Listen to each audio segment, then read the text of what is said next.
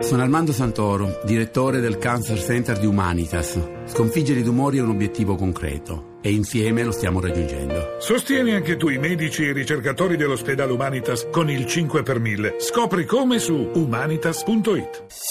Voci del mattino. Do il buongiorno ad Aldo Ferrari, direttore della ricerca su Russia, Caucaso e Asia centrale dell'I S P I e docente all'Università Ca' Foscari di Venezia. Buongiorno professore. Buongiorno a voi.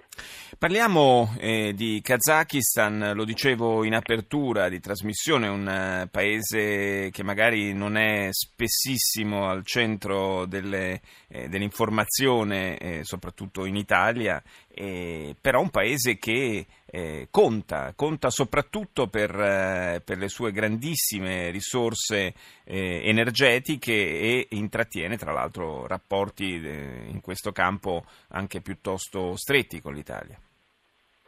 Sì, direi che per fortuna il Kazakistan è un paese del quale si sente parlare poco, nel senso che questo significa innanzitutto che non ci sono guerre civili o guerre regionali, che c'è una sostanziale stabilità, che già nel nostro mondo odierno è una notizia positiva, sì. Anche se è una non notizia.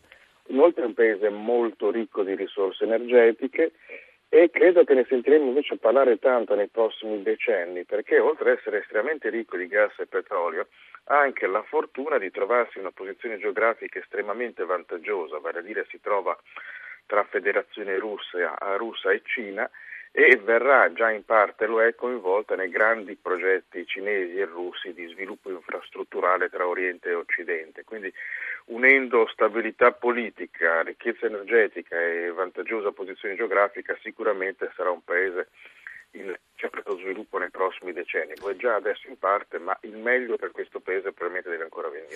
Una stabilità politica che è assicurata dal presidente Nazarbayev, che è al potere ormai da, da, da moltissimo tempo e mh, qualcuno insomma eh, comunque inarca il sopracciglio riguardo di fronte al suo modo di gestire il potere. Oggi, eh, chiedo scusa, domenica ci saranno le elezioni parlamentari, anche queste Eh, segnate da, da, da qualche polemica, per esempio per l'esclusione di alcune centinaia eh, di candid- potenziali candidati sgraditi al presidente.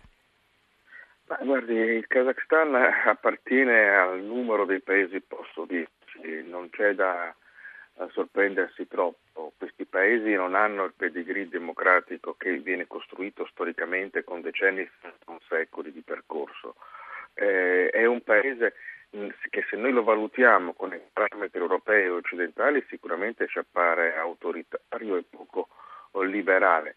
Se lo valutiamo con i parametri post-sovietici è un paese nella norma eh, e non credo sia così corretto, sia così storicamente corretto alzare troppo le sopracciglia, nel senso che è facile parlare di democrazia da Washington. In questi paesi che vengono da dittatura, dalla dittatura sovietica, che hanno una struttura eh, sociale molto diversa da quella occidentale, ci vuole tempo e la stabilità è probabilmente la garanzia migliore che questi percorsi possono avviarsi. Il Kazakistan in questi limiti non è un paese, a mio giudizio, da criminalizzare.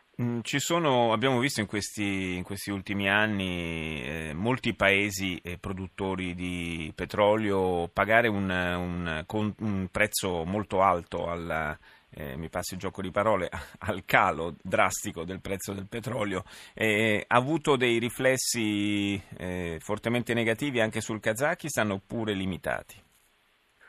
Le ha avuti anche in Kazakistan, c'è poco da dire, le ha avuti su un paese come la Russia, la si figuri sul Kazakistan. È chiaro che se una cosa è fare un budget statale col petrolio a cento dollari, una cosa è farla a trenta a trentacinque, insomma, precipita proprio l'economia di un paese. Eh, quindi ne ha risentito e ne risente notevolmente anche il Kazakistan, la cui moneta si è fortemente deprezzata, ci sono stati tagli anche nel settore sociale, ma nel complesso il paese sta reggendo, anche se deve ridimensionare i propri progetti espansivi. Nel complesso tuttavia è un paese che è, mostra ancora un notevole dinamismo e anche una guida che, con tutti i limiti che vogliamo attribuirle, eh, ha comunque una sicurezza e una certa visione strategica del futuro. Grazie al professor Aldo Ferrari per essere stato nostro ospite.